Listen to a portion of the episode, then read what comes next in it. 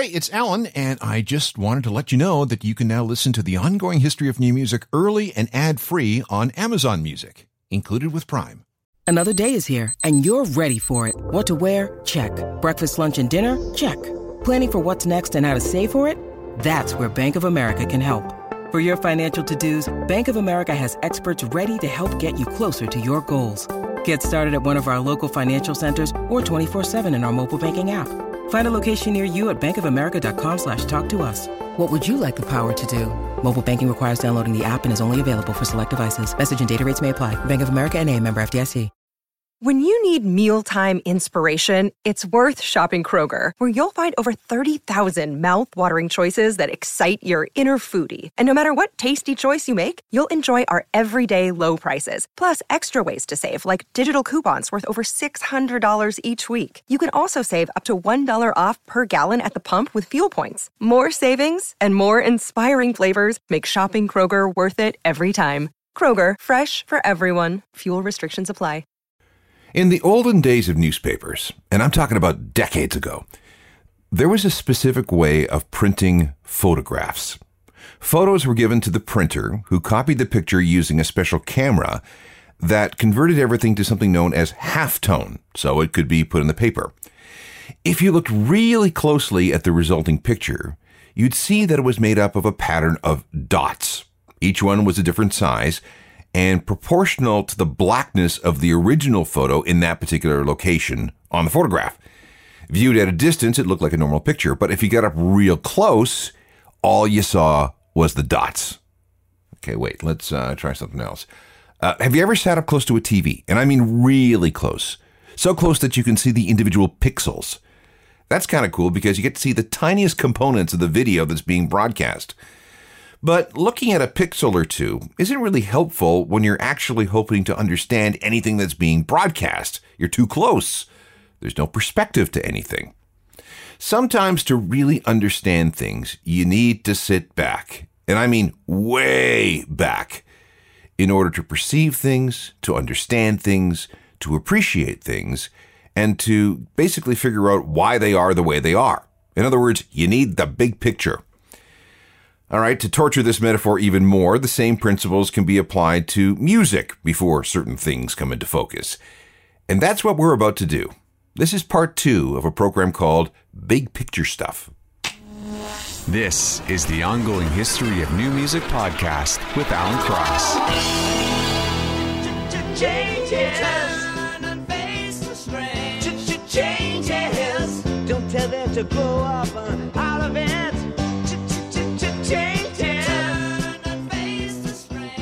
David Bowie with an introduction to this program on changes in music over the decades. Hi again, I'm Alan Cross, and this is part two of a look at some big picture stuff, moments in history that changed everything about music. But because our big picture perspective is so big, you might not realize that things are the way they are because of these events. Historians call them hinge points, things that set off a chain of events that result in unexpected consequences. And this time, we're going to focus more on the role of technology as it pertains to music. Here's an example. We can trace the rise of streaming music services back to a fight between Microsoft and IBM in the early 1990s. Here we go. By 1992, the personal computer was well on its way to becoming a mainstream thing, but holding everything back was the interface, all those clunky DOS commands. Computers could only handle one task at a time. Graphics, they stunk, and sound, it was terrible. The race was on to come up with an easier way for everyday people to get into computing. That meant a graphical user interface that was hopefully better than what Apple had for their machines. IBM had an operating system called OS2. Microsoft countered with Windows 3.1, and for a while it was a real dogfight. But then on August 15, 1995, Microsoft introduced Windows 95. Without getting too deep into computer software history, this was the release that turned Microsoft into the dominant player for personal computers. The one problem with Windows 95 was that it was a big program. You needed nearly 60 megabytes of hard drive space just for the operating system. And yes, I did say 60 megabytes. Hard drive storage was really expensive back then, so onboard disks were really, really tiny. Installing Windows 95 required 26 of those little plastic 1.44 megabyte floppy disks. That took forever, and so much could go wrong during the installation process. So, Bill Gates came up with a solution. Put Windows 95 on this new thing called a CD ROM. One disk, one installation routine, and that was it. And from then on, PCs started shipping with CD ROM drives. It didn't take long for people to realize that the CD ROM drives were essentially the same as the things that played compact discs, CD players. And the music on compact discs was nothing but data. That meant, in theory, you should be able to transfer the data on a compact disk to your computer hard drive.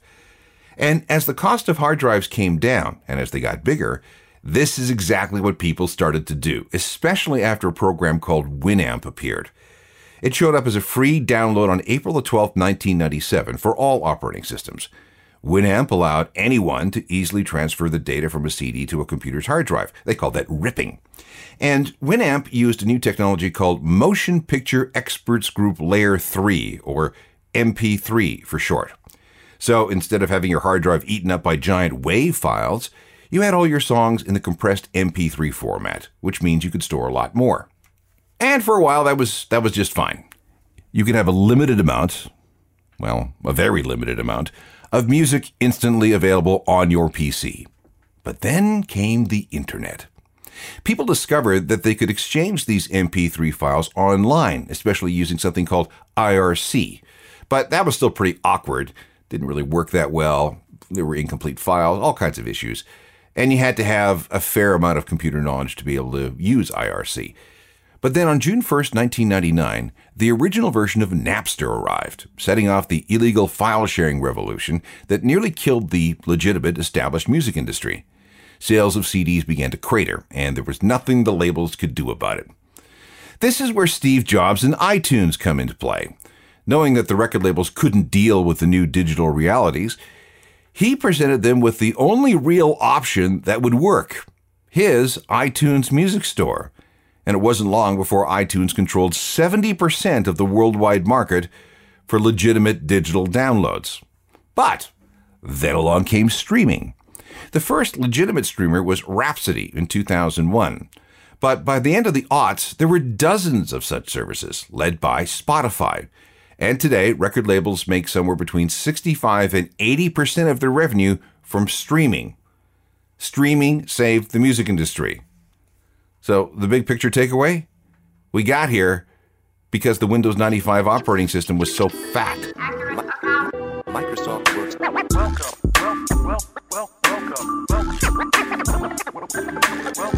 Welcome, welcome, welcome, Here's another series of connections that will eventually lead us to a big picture resolution, and it has to do with this microphone and how we got here. When Alexander Graham Bell, the man who gets a lot of credit for inventing the telephone, was 12 years old, he and a friend built a primitive robot contraption that could, uh, well, sort of speak. It had a head, lips, and a mouth, and was operated by using a set of bellows instead of some lungs. From there, we move on to a stray Skye Terrier named Trouve. By the time he was 20, Bell was living with his parents in London, England. His mum's hearing had begun to deteriorate, which pained him greatly, and he began to think about something he called visible speech, a method by which he hoped the deaf could command verbally without actually having to hear what they were saying. His experiments began with Trouve, the dog. He was taught to bark and growl on command.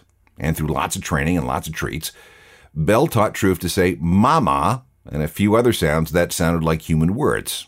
In this way, he learned how to teach deaf children to speak in sort of the same way. The parents of two of his students were so impressed that they began to pay Bell to work on other experiments that came from his talking dog trials, and that included his growing fascination with the transmission of sound. Eventually, he moved to near Brantford, Ontario, where he made friends with the residents of the nearby Six Nations Reserve. He discovered that their Mohawk language wasn't written down, so he translated this into his visible speech symbols and they made him an honorary chief for that.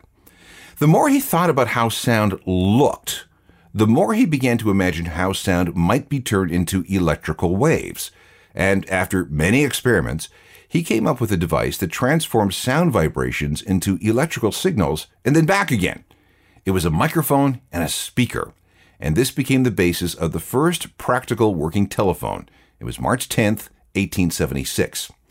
On March 4, 1877, Emile Berliner, the man who would invent the gramophone featuring music on a rotating disc played by a stylus, invented a new kind of microphone. It was based on Bell's design but sounded much, much better. From there, we moved to Thomas Edison, who came up with something even better in 1886.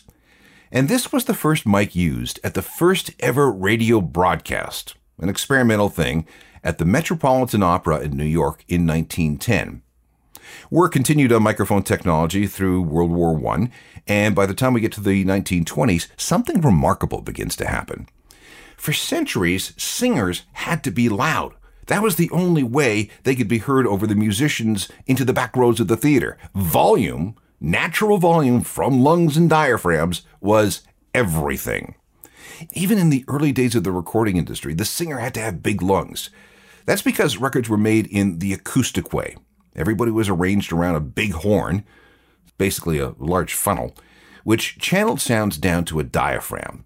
Attached to the diaphragm was a stylus, and as the music played, the diaphragm vibrated and jiggled, causing the stylus to vibrate in exactly the same way. And as the stylus vibrated, it cut a groove into a rotating disc made of a special combination of metals. And that became the master for all records to be pressed on that performance. It's really kind of weird how they did that. They squiggled the grooves into the record, and then they had to plunge that record into a bath of acid to affix everything to you know, make it possible to turn it into a master. No edits, no overdubs, no fixing in the mix.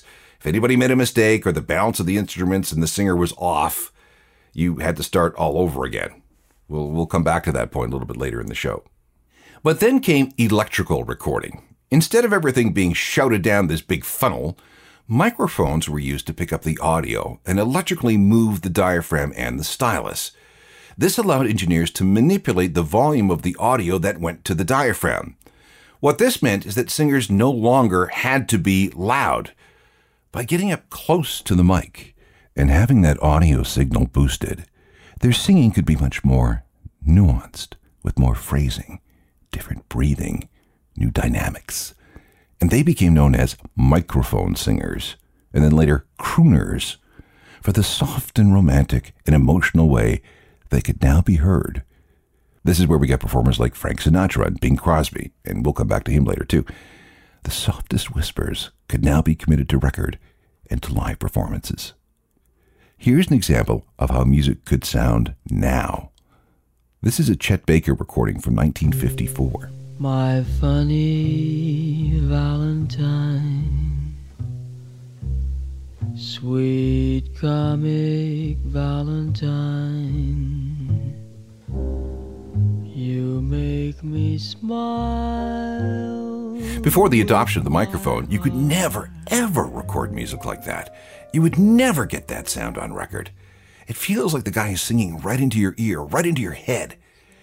And listen to that divinely played double bass. The microphone allowed for the subtlest bits of a performance to be picked up and stored and enjoyed later.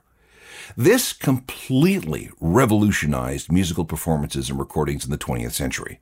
And you can draw a straight line from Alexander Graham Bell and his little dog to The Cure whispering on this song.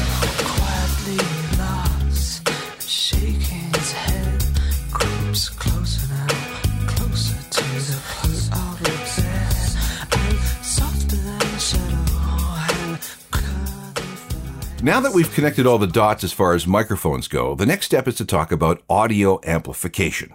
And again, we go back to the olden days when there was no such thing. If you were a musician and you wanted to be louder, you needed more breath or more strength. And like I said, if you were a singer, you needed big lungs. Okay, sure, you could use natural amplification through building acoustics, but that could only take you so far. How could you artificially boost the volume of a sound? This was a real problem in the early days of phonographs and gramophones. The volume of a record was determined by the size of the acoustic horn that was attached to the tone arm. You could not turn it up. Although you could turn things down by sticking a ball of fabric into the horn to muffle things. That ball of fabric was known as a sock. And now you know where the phrase stick a sock in it comes from. Audio amplification was invented by a guy named Lee DeForest. It all began one day when he was working on another failing experiment when he thought he saw a gas flame shiver.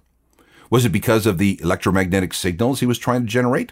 Was that flame actually detecting radio waves?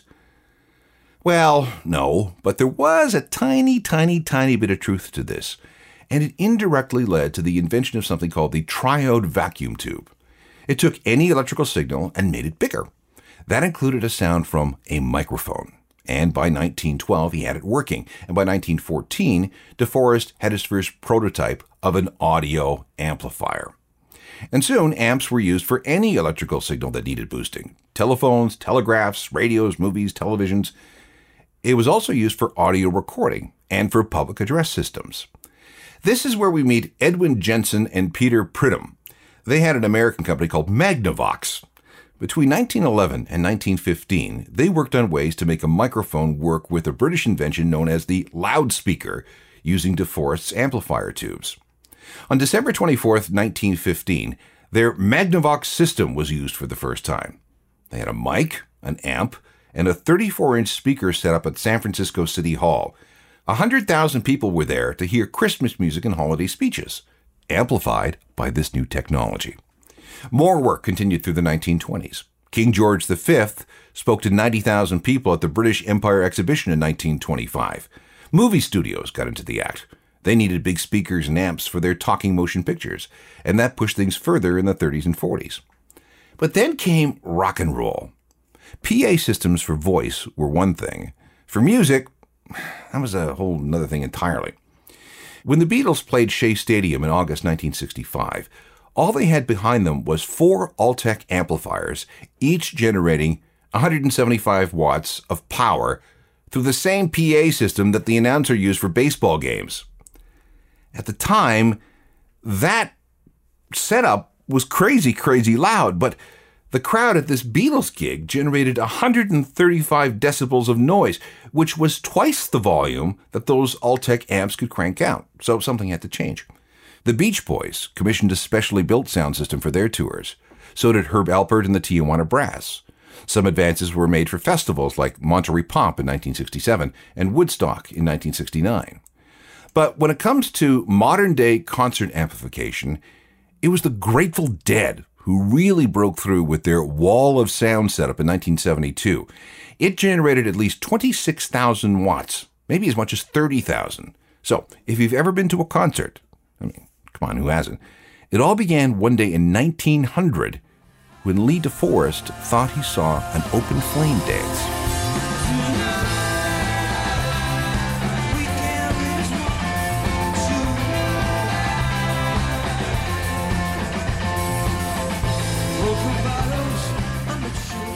When we come back, more big picture stuff when it comes to technology and our music. So don't go anywhere. Welcome back. This is part two of a program on big picture concepts. We're standing way back so we can take in as much as we can about some of the everyday things that we take for granted when it comes to music. Earlier in the program, we talked about the move from acoustic recording to electrical recording. But up until the 1940s, musicians had to get recordings completely right during a take because there was no way to edit or otherwise fix an audio recording once it had been committed to the master disc.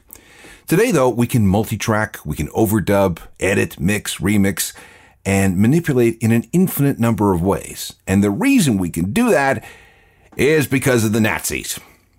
During World War II, the Allies were always trying to figure out where Hitler was. If he was on the radio making a speech, then it was theoretically easy to track him down. But then those monitoring Nazi broadcasts got confused.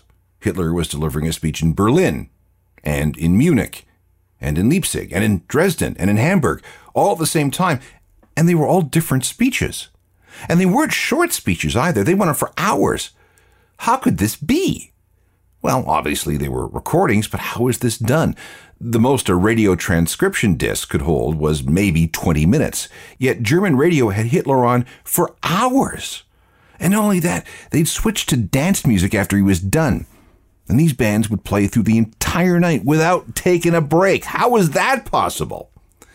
The secret wasn't revealed until just before the end of the war, when Jack Mullin, a member of the U.S. Army Signal Corps, was assigned to figure everything out. When he inspected a site near Frankfurt, he stumbled upon a machine the Nazis called a magnetophone. It used reels of magnetic tape to store and play back audio, and they were amazing. On his way back to the States, Mullin stopped by a German radio station where he was given two magnetophone machines, each the size of a suitcase, along with about 50 reels of magnetic recording tape. Because the U.S. ordered all wartime patents held by Germany canceled, Mullin was free to take this technology back to the U.S. to exploit it in whatever way he saw fit. His big idea was to show it to movie studios as a way of improving the sound of films. During one such demonstration in 1947, there in the audience happened to be a guy named Murdo McKenzie. Murdo McKenzie was Bing Crosby's musical director. At the time, Bing was a big radio star, but he hated having to do two live shows a day, one for the Eastern time zone, and then again three hours later for the West Coast. What a waste of time, he said. He wanted to be out golfing instead. But when McKenzie showed him what Mullin's machines could do, he was instantly hooked. This technology meant that he could record his East Coast performance, leave the studio, and then hit the links and let the technicians with their tape machines take care of the West Coast feed. And because the sound quality was so good, nobody could tell that it was taped. Mullin was hired to be Bing's chief engineer. He then worked with a new recording technology company called Ampex, into which Bing invested $50,000, which is more than half a million dollars today. Ampex then set the standard for both audio and video recording on tape. The technology soon spread to recording studios. Electrical recording now used mixing boards and tape, and this tape could be cut and edited. And soon multi track recording meant that sound on sound recordings were possible. This all led to the modern recording industry and all the music that we listen to today. If you have an audio or video editing app on your phone, you can trace that back through Bing Crosby and Jack Mullin to a bunch of anonymous Nazi scientists. Same thing if you've ever recorded some music with your buddies, like, say, uh, Jack Johnson. Well,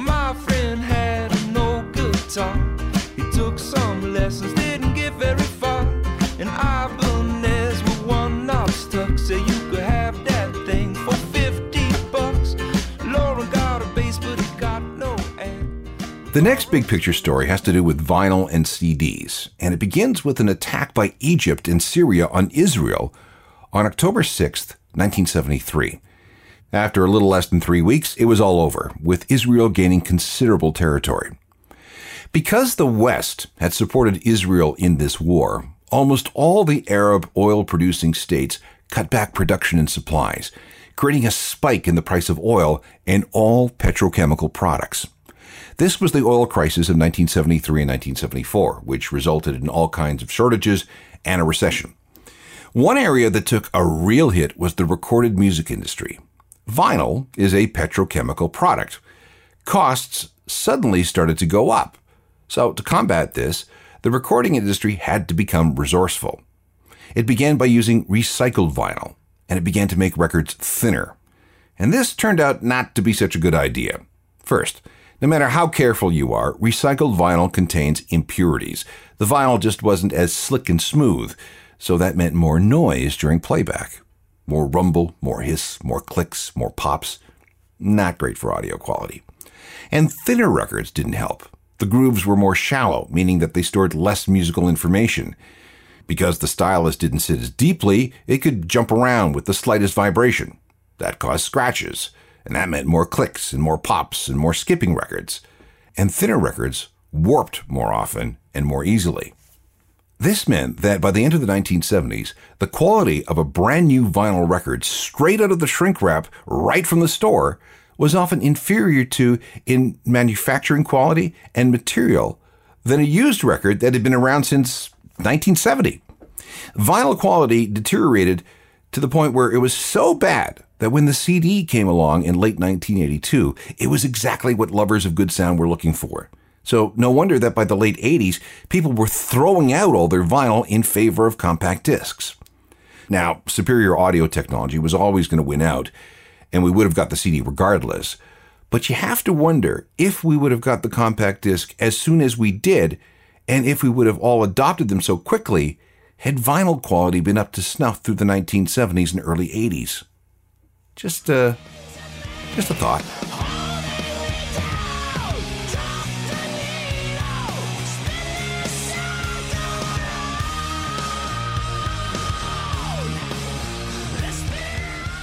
Our next big picture story begins in the year 1098. Yes, more than 900 years ago. This was when Hildegard von Bingen was born in what is now modern Germany. Hildegard became a nun and was eventually regarded as a mystic and visionary. Some even consider her to be the mother of science in Germany. But she was also a composer of a special type of sacred music. Hildegard basically invented the sound of standard liturgical chanting that began to be heard in Catholic churches, cathedrals, and monasteries starting in about the 12th century. The official term for this music is sacred monophony. Her most famous work was Ordo Virtutum, which was composed sometime around 1156.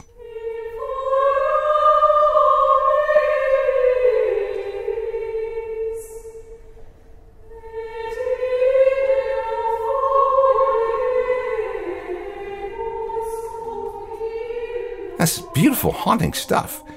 And it turns out that this was the perfect kind of music for large stone cathedrals that were being built across the country. They were big, cavernous buildings, and they were very, very echoey.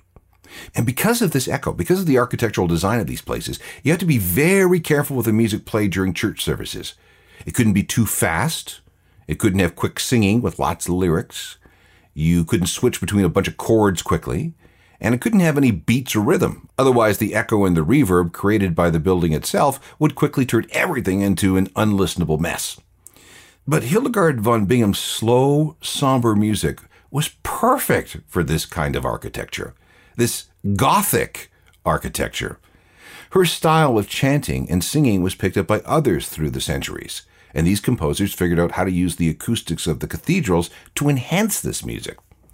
The technology of architecture influenced the composition of music, and it was this Gothic music that evolved and twisted in shape until we get modern Gothic music.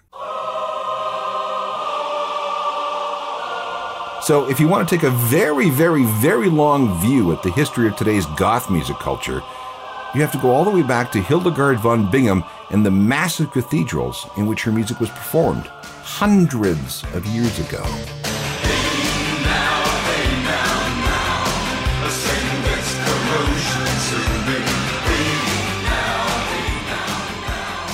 Yes, that's the Sisters of Mercy from 1987, but the roots of that kind of composition go back to 1156. Back with a couple more big picture stories from music history in just a sec. This is the home stretch of a program featuring big picture stories from music history. And this time, we're talking specifically about how technology created some unexpected consequences for music. You might be listening to this episode on headphones, and for that, you need to give thanks to a guy named Nathaniel Baldwin, a Mormon fundamentalist whose father was from somewhere in Ontario. Dad had several wives. Nathaniel was son of wife number two, uh, and Nate also believed very strongly in polygamy. While working as an electrician on a hydroelectric dam in northern Utah, he invented a new type of telephone receiver that was much better than anything else currently in use. At the time, radio operators aboard U.S. naval ships were using earpieces to hear faint signals, but they weren't very good because they weren't very sensitive. When the Navy tested Baldwin's invention, they put in a big order for his headphones, which he assembled himself on his own kitchen table. The government contract made him a lot of money, which he invested in his company called the Baldwin Radio Company, which employed a lot of Mormons who still believed in polygamy. In fact, profits from the factory went to promoting an offshoot of a very fundamentalist version of the Church of Latter day Saints. But it didn't work, and he went bankrupt in 1924. A fraud conviction several years later saw him go to jail for two years. And get this Nathaniel Baldwin never patented his headphone invention. Other people picked up on the technology with little success other than for industrial applications telephone operators, radio stations, the military, that sort of thing. But then in 1953, a guy named John Koss came up with the idea of exploiting this new thing called television. After visiting someone in the hospital, he thought, hey, listen, how about a company that rents TVs to patients who are stuck in the hospital? And that became the J.C. Koss Television Rental Company. And that gave him enough money to attempt to create a portable record player. Now, remember, this is the 1950s. Truly portable record players did not exist until now. The first model came with a privacy switch, which shut off the speaker and instead sent the music to a set of headphones. Okay, wait a second, he thought. Why can't I make headphones that can plug into anything for private listening? And so, in 1958, the first standalone consumer grade headphones, the Koss SP3s, were introduced. The product was a huge, huge hit, and we've been buying headphones ever since.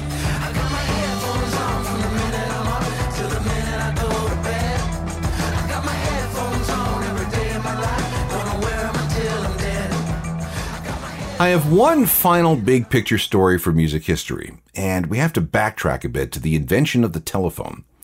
At first, Alexander Graham Bell thought you needed two phones one to call someone, the outgoing call, and a phone for someone to call you, the incoming call.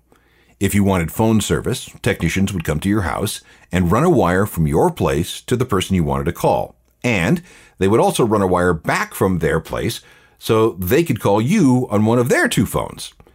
If you wanted to be able to call somebody else, well, then you needed another pair of phones. And so would the person on the other end. So this was obviously stupid.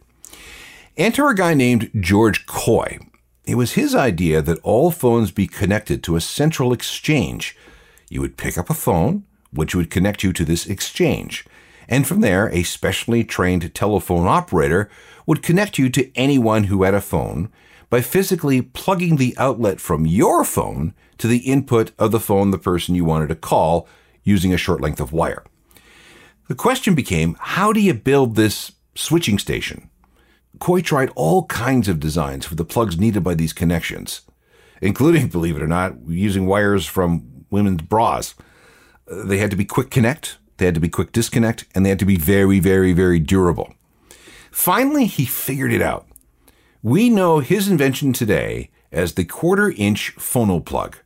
If you have ever plugged in a guitar or a microphone or a full size set of headphones, you know exactly what I'm talking about. That thing at the end of the wire dates back to 1878. The patent was filed in 1902. And the basic design of all headphone plugs, including the 3.5 millimeter stereo connector that is so widely used today from line in, line out sockets on computers, descended from George Coy's design. And now, thanks to George, anyone can play guitar. Okay, so, sorry about that, but I needed a way to, to get into this song.